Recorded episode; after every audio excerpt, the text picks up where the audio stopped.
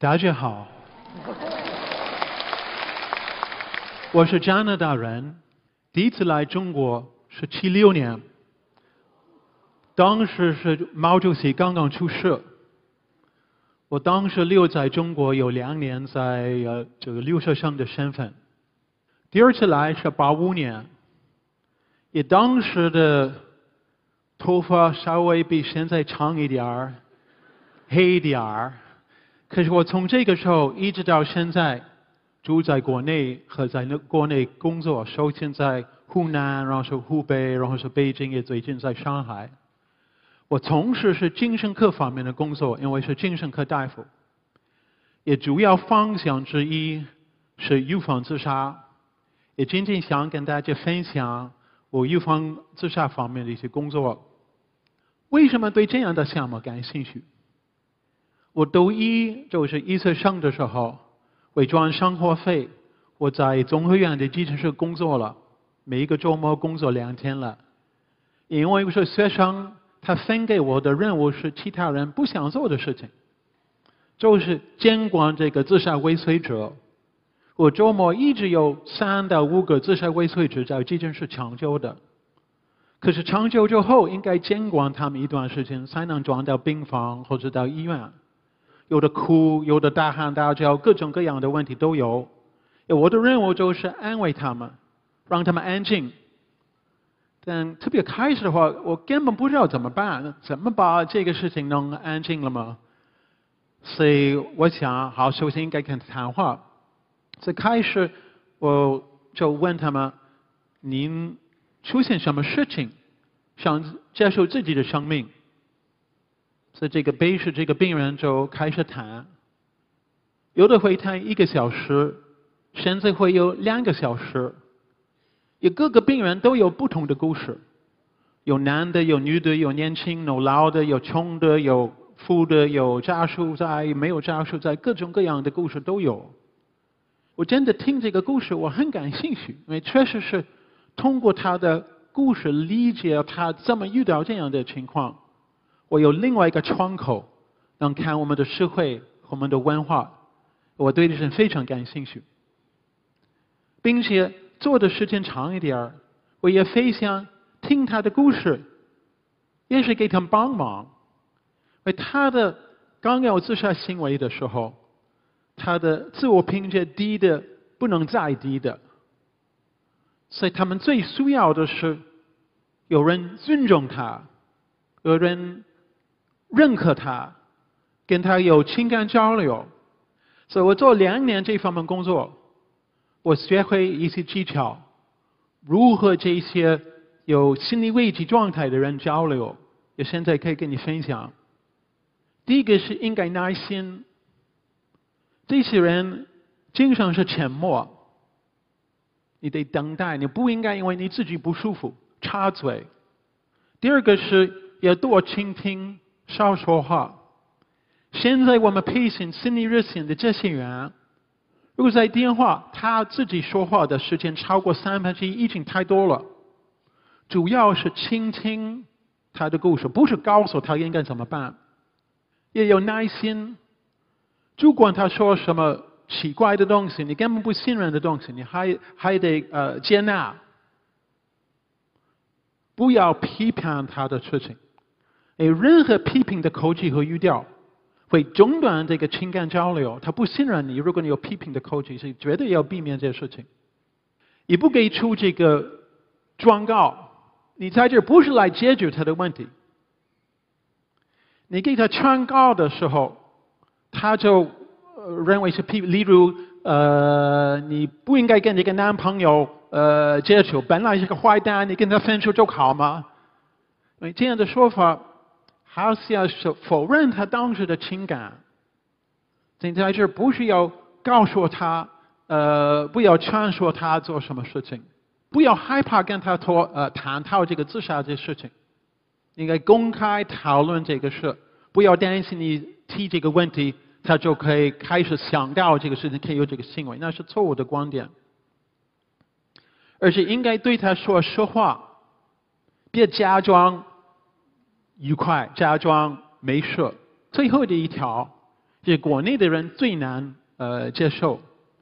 诶，如果他哭起来，哭得很厉害，你应该让他哭，因为这个是释放他负性情感的一个主要的措施。可是国内的人第一个反应是什么？你别哭，别哭，别哭，这样不就多了？可那对这样的人没有什么好处，而且它的含义是你哭起来说你是弱者，原来也是批评的色彩。做这工作两年之后，我非常感兴趣这个自杀的一些问题，也认为有有很多的的的重要性。所以医学院毕业之后，我决定要转到做精神科的专业，也同时我也学这个人类学和流行病学这个学位。但是我八五年到中国来准备工作，遇到一个问题：八五年自杀是很敏感的问题，根本没法谈死亡数据内部的资料，没法研究，没法谈，所以我不得不放弃我这样的愿望。所以我就转到重型精神病、精神分裂症做家庭服务的一些一些工作。但八五年之后，逐步的开放。从九零年起，卫生部开始把全国这个死亡数据，包括自杀数据之内，传给世界卫生组织。可是，一看这个数据，从九十年的一个数据，有好多非常惊讶的事情。第一个是自杀率在国内是非常高的，是十万分之二十三，那是当时的全球的最大呃自杀率国家之一。也是当编的全国这个第五位死因，而且在青少年是第一位死因，是那确实是人根本没想到的事情，是确实很惊讶。而且这个结果是在全球的自杀的人当中，国内占的三分之一左右，也当时人口是五分之一左右。但最大的争争议不是自杀率本身，是自杀不同人口的一个自杀率的情况。这个图，这个蓝色的就是农村女性，红色是这个农村男性，也绿色是这个城市女性，黑的是城市男性。农村的自杀率是城市的三倍。可是当时的国外的研究都认为城市的自杀率应该高，因为在农村的和睦家庭的转到城市就分开了。也孤独的人多得多，抑郁的多得多，是应该是城市化，是自杀率高。可是我们的呃结果是恰恰相反，是有有点疑问。可是最争议的事情就是这个：全国的呃女性自杀比男性要多一点，大概百分之二十。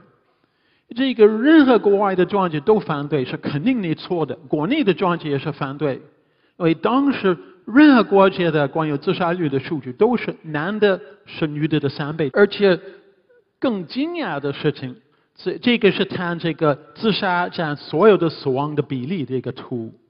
你看这个还是蓝颜色，这是农村女性，所以这个大概从十五岁一直到三五岁，农村女性的自杀占百分之二十以上的死亡。也高峰的等有百分之三十五的死亡就是自杀的，确实是没有想到的事情，也相当的新的一个发现。世界卫生组织就很难接受这个结果，因为当时百分之二十的所有的自杀占出现在高收入国家，百分之八十在中低收入国家，可是几乎百分之百的有关自杀的研究都是在高收入国家的。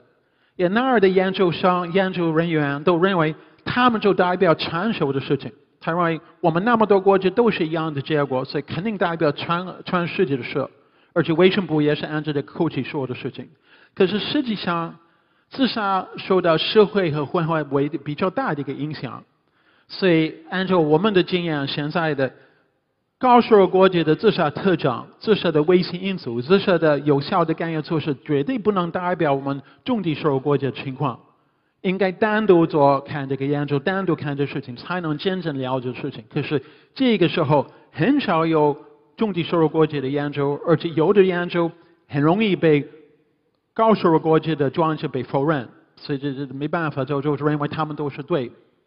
所以为解决这个问题，我们跟国内的疾控中心做一个全国性的一个叫心理解剖课题。心理解剖课题是什么呢？是自杀之后，你到这个人的家庭，跟家属、跟周围人探讨到到底出什么事，当里他有什么心理状态，遇到什么生活事情，也了解很清楚。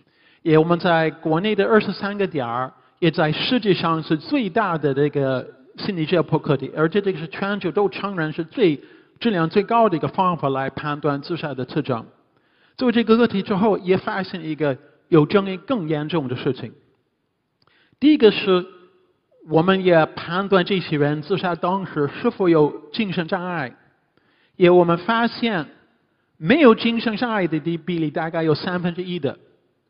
国外的专家都否认，而且仍然有人否认。他认为有自杀行为绝对之前有精神障碍，不可能没有精神障碍的情况下出现自杀的行为。他完全否认。应该说，这个没有精神障碍的人，并不是说他没有心理不舒服，可是有精神障碍的，最起码得持续两周才能算一个精神障碍，再是精神可能治疗的一个问题。在这些人当中。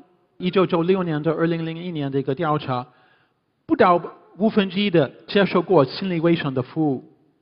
可是主要的危险因素是既往的自杀未遂，就是自杀死亡之前他有过的自杀行为，可是没有死亡。所以那是我们最高危的人群，就是自杀未遂者。怎么也在急诊室也找到这样的一个自杀未遂者，看他们的情况，也更被争议的事情。在自杀未遂者，在国内的好多急诊室找到的，大概百分之六十没有精神障碍。可那是到底是为什么自杀又这么是什么情况呢？好多这个行为是冲动性的行为。在这儿我们有呃五百九十个严重的自杀未遂者，我们问他：你从第一次考虑自杀一直到行动间隔时间是多长？百分之六十说是。两个小时之内，两个小时之内呢？呃，在两个小时内绝对不能出现一个精神病，而而且两个小时之内你怎么能干预？你两个小时根本没有机会可以干预这个，所以对这些对象应该提前做干预，不是他一出现这个念头才能干预。总的来讲，自杀死亡的大概是一半一半，一半是心理卫生问题，一半是社会问题。在自杀未遂的是大概百分之三十是心理卫生问题，百分之七十是社会问题。也最主要的社会问题是家庭矛盾，各种各样的家庭矛盾直接导致这个自杀行为。在老人的也有躯体疾病的，也是一个主要原因之一。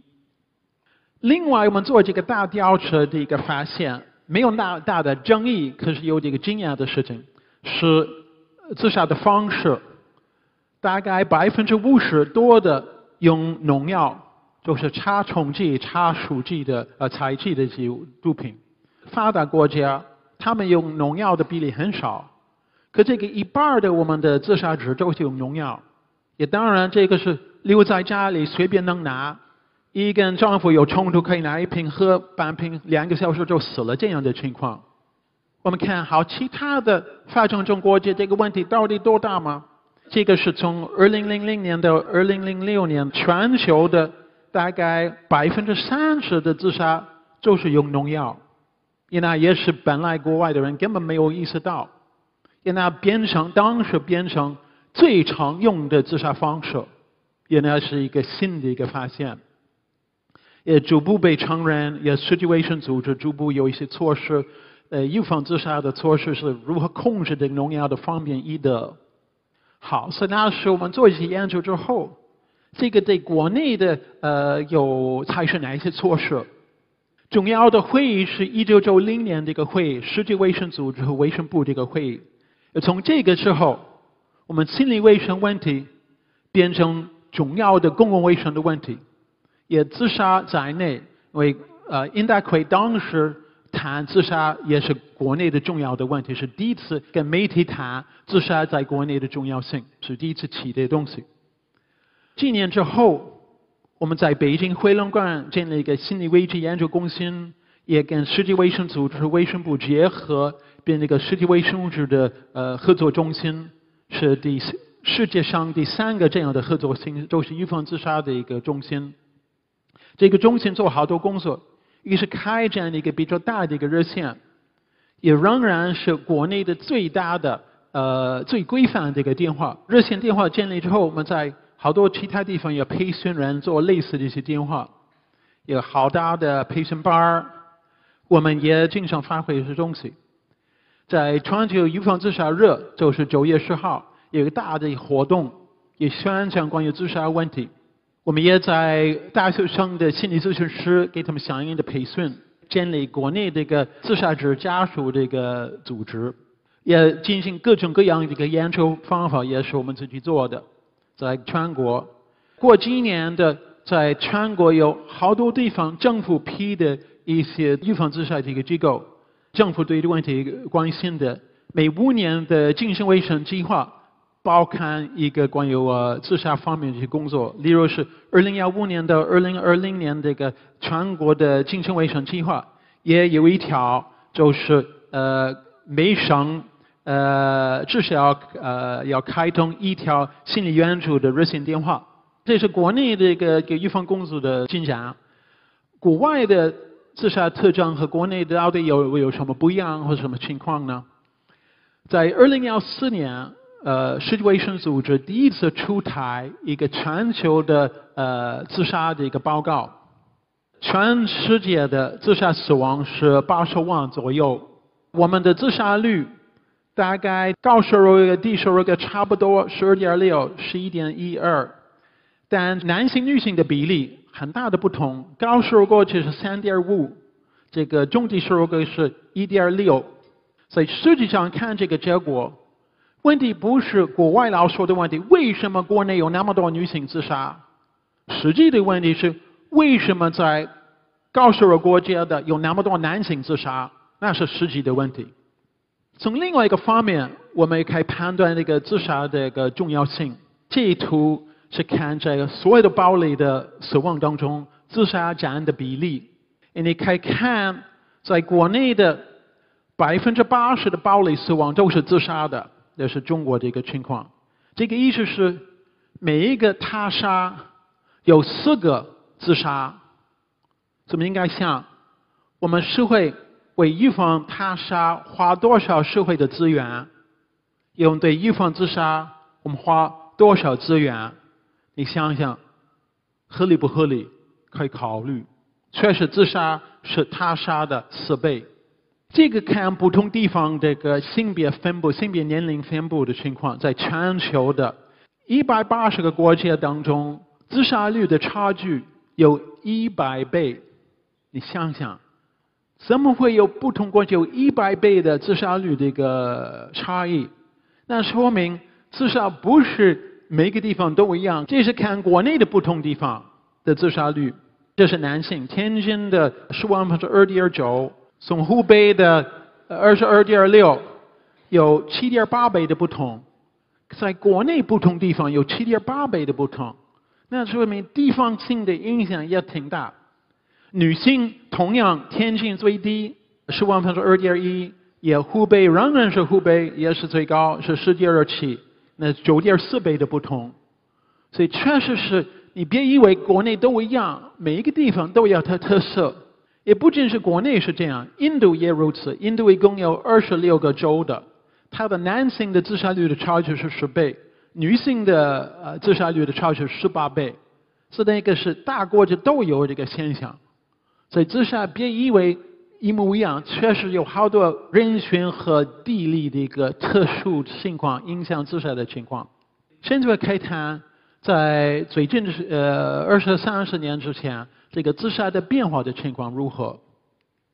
在这我有另外一个很惊讶的事情：国内的自杀率下降比任何国的快。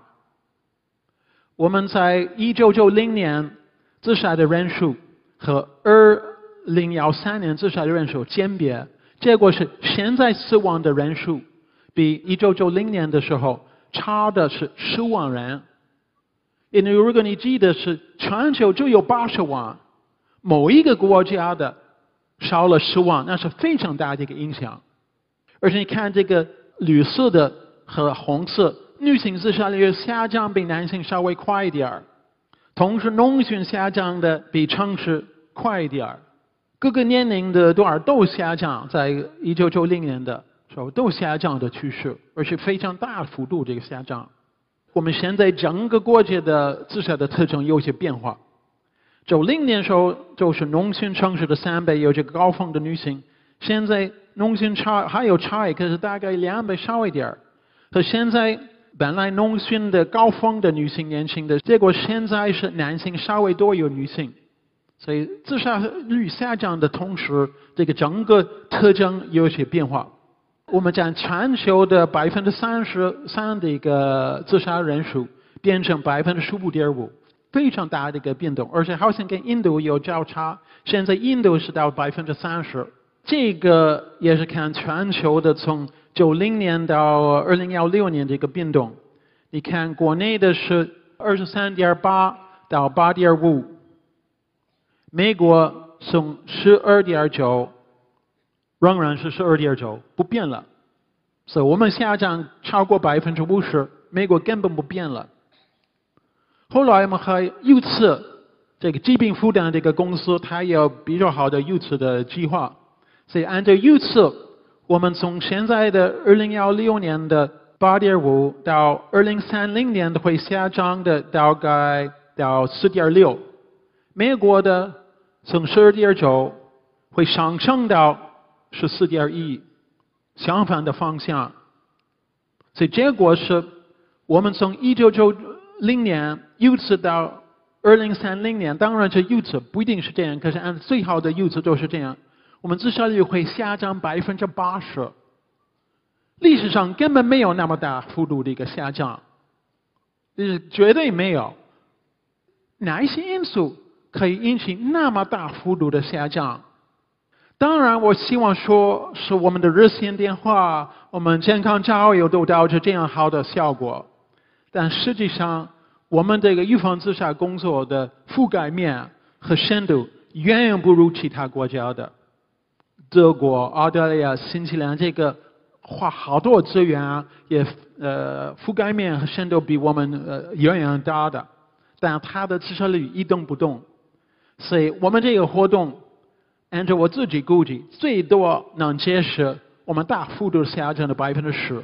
是否是数据有错的？所以现在的错率和漏报率的越来越多，所以结果是我们自杀看起来是下降。自杀的数据一直有问题，因为本来有各个理由就不想报告的东西，全球都有这个问题，国内也有。可是跟时间的。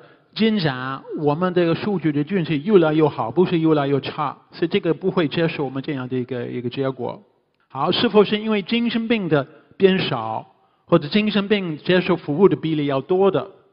实际上，我们在二零幺一年到二零零五年做一个全国的流调，五个省份也比较有代表性，发现精神病的患病率是百分之十七点五，就是一点七亿人有精神障碍，够高的。而且没有什么依据说精神障碍是明显下降，实际不会接受自杀下降。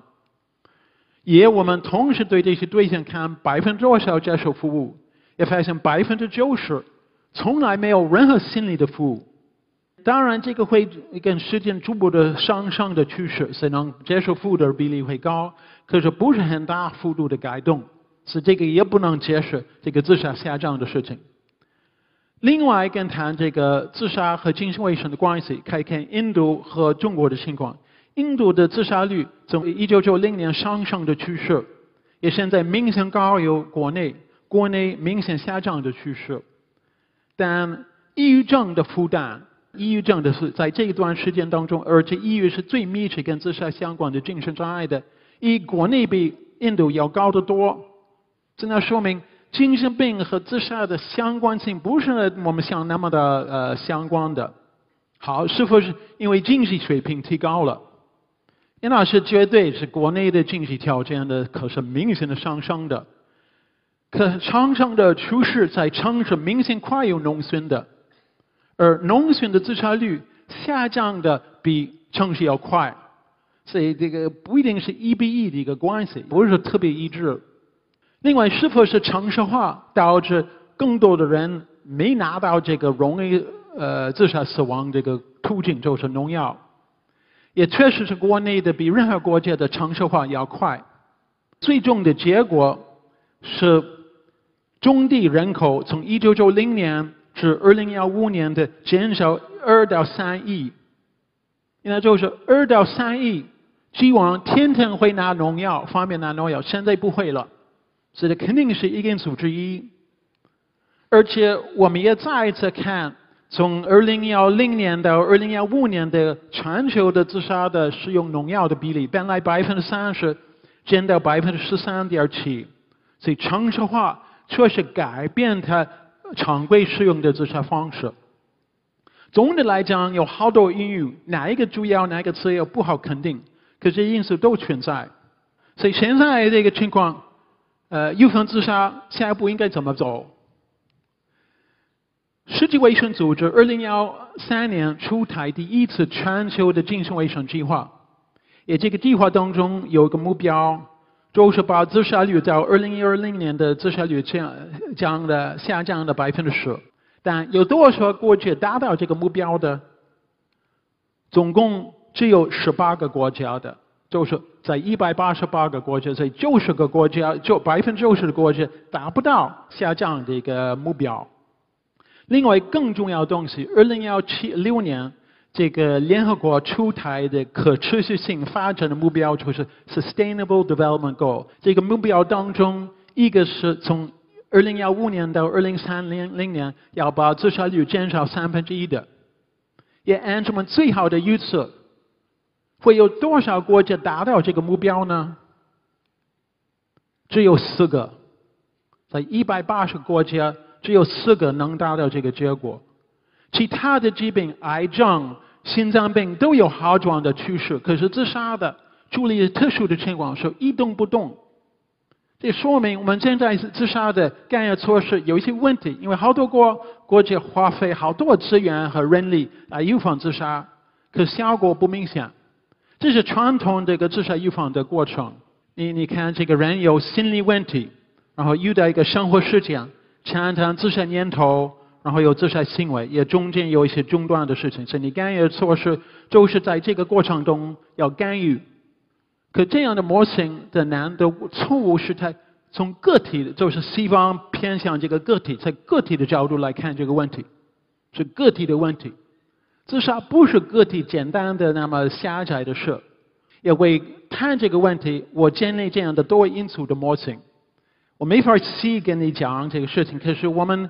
也有这个自杀行为、自杀未遂、自杀死亡，他会受到个人的特点的影响，有心脏病、这个心理病、心理障碍、耐受能力，也会受到这个个人所在这个小环境、社会支持网如何等，也能受到这个社会的大环境，人的这个老百姓对自杀的观念是怎么样？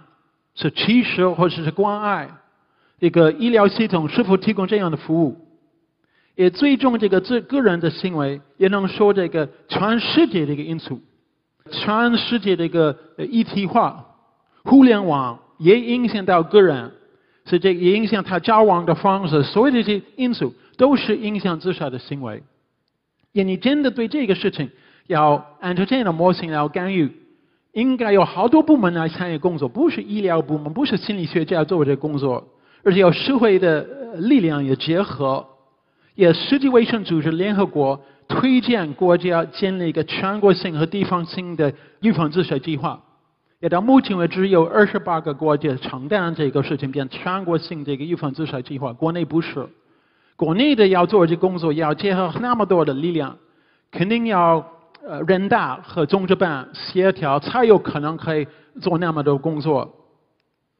我已经。推荐推荐这样的一个计划，也我认为应该有如下的目标：第一个是提高全民的心理健康、承受力和社会的联系。可是承受力是从儿童期要开始，是那是教育部门得参加的，是自杀预防工作获得广泛的知识，那是媒体要给帮忙，因为要要宣宣传这方面东西，媒体得参与。限制这个呃自杀的工具，特别是农药，那就农业部门也要参加了，好多部门都有参才能做的事情。卫生部门他要做什么？他应该对这个自杀未遂者，千年不说自杀未遂是自杀死亡的最重要的一个危险因素。可是国内的有多少根本不知道，他们有什么年龄、什么性别分布，他用什么方法都不知道。所以推荐的按照世界卫生组织的观点，在国内的急诊室要一个监测系统。可以了解我们这高危人群的特征是什么样，才能针针对做这个干预，并且有这些人在急诊室，应该当时给他们心理援助的，也给他们社会支持。国内的情况是，至少未遂到急诊室，长久就回社回家了，根本没有人跟他谈，没有按照我四十年之前在加拿大的急诊室跟人谈的，给他机会可以说他的事情，现在变零的。也这个是重要的干预措施，因为这是最高的人群，应该在三级甲医院固定他们做这样的服务，把它跟这个绩效考核结合在一起，然后逐步的把三级医院、二级甲医院、二级医院一直推推，可以逐步的可以推广全国的提供这样的服务。可是这个工作当中，但是政府和医疗机构或者别的呃部门要做工作，个人他能做什么？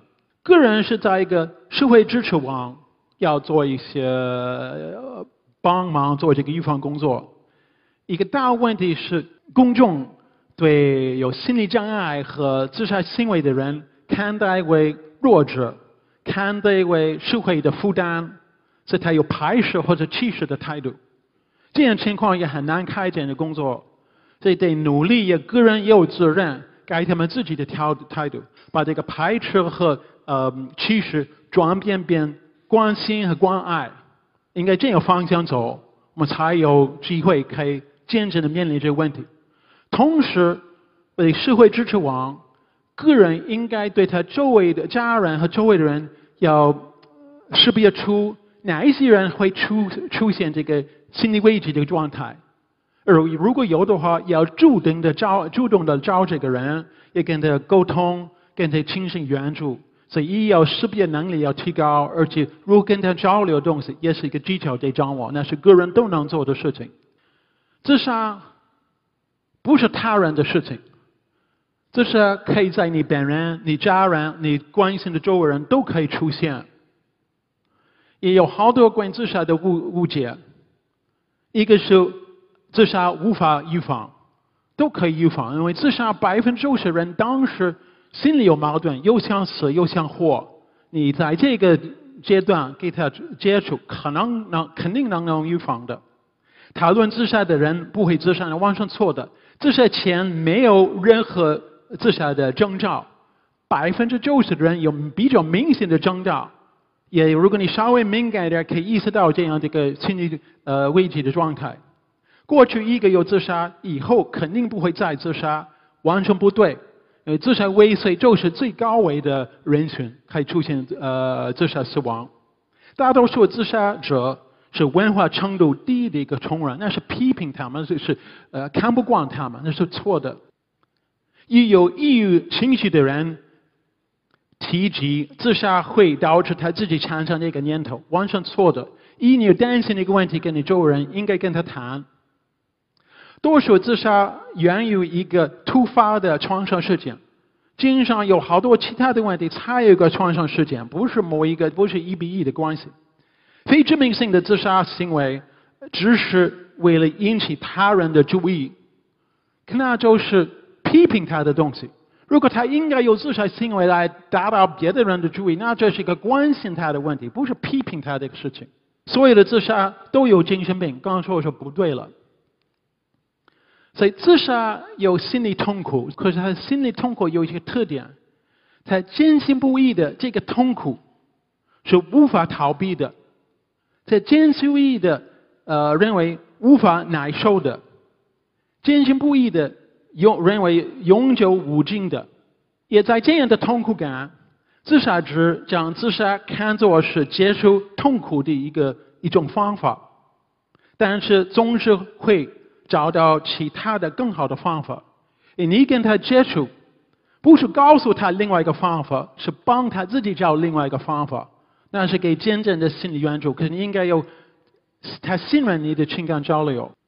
自杀的预防工作需要您的参与，有了您的帮助，自杀就可以预防。自杀一个就太多了，预防自杀是我们每一个人的责任。最终，如果你本人、你家人、你关心的周围的人，处在这个心理危机的一个状况，你想不出来一个出口，你别等待，你打一个电话吧。好，谢谢诸位听。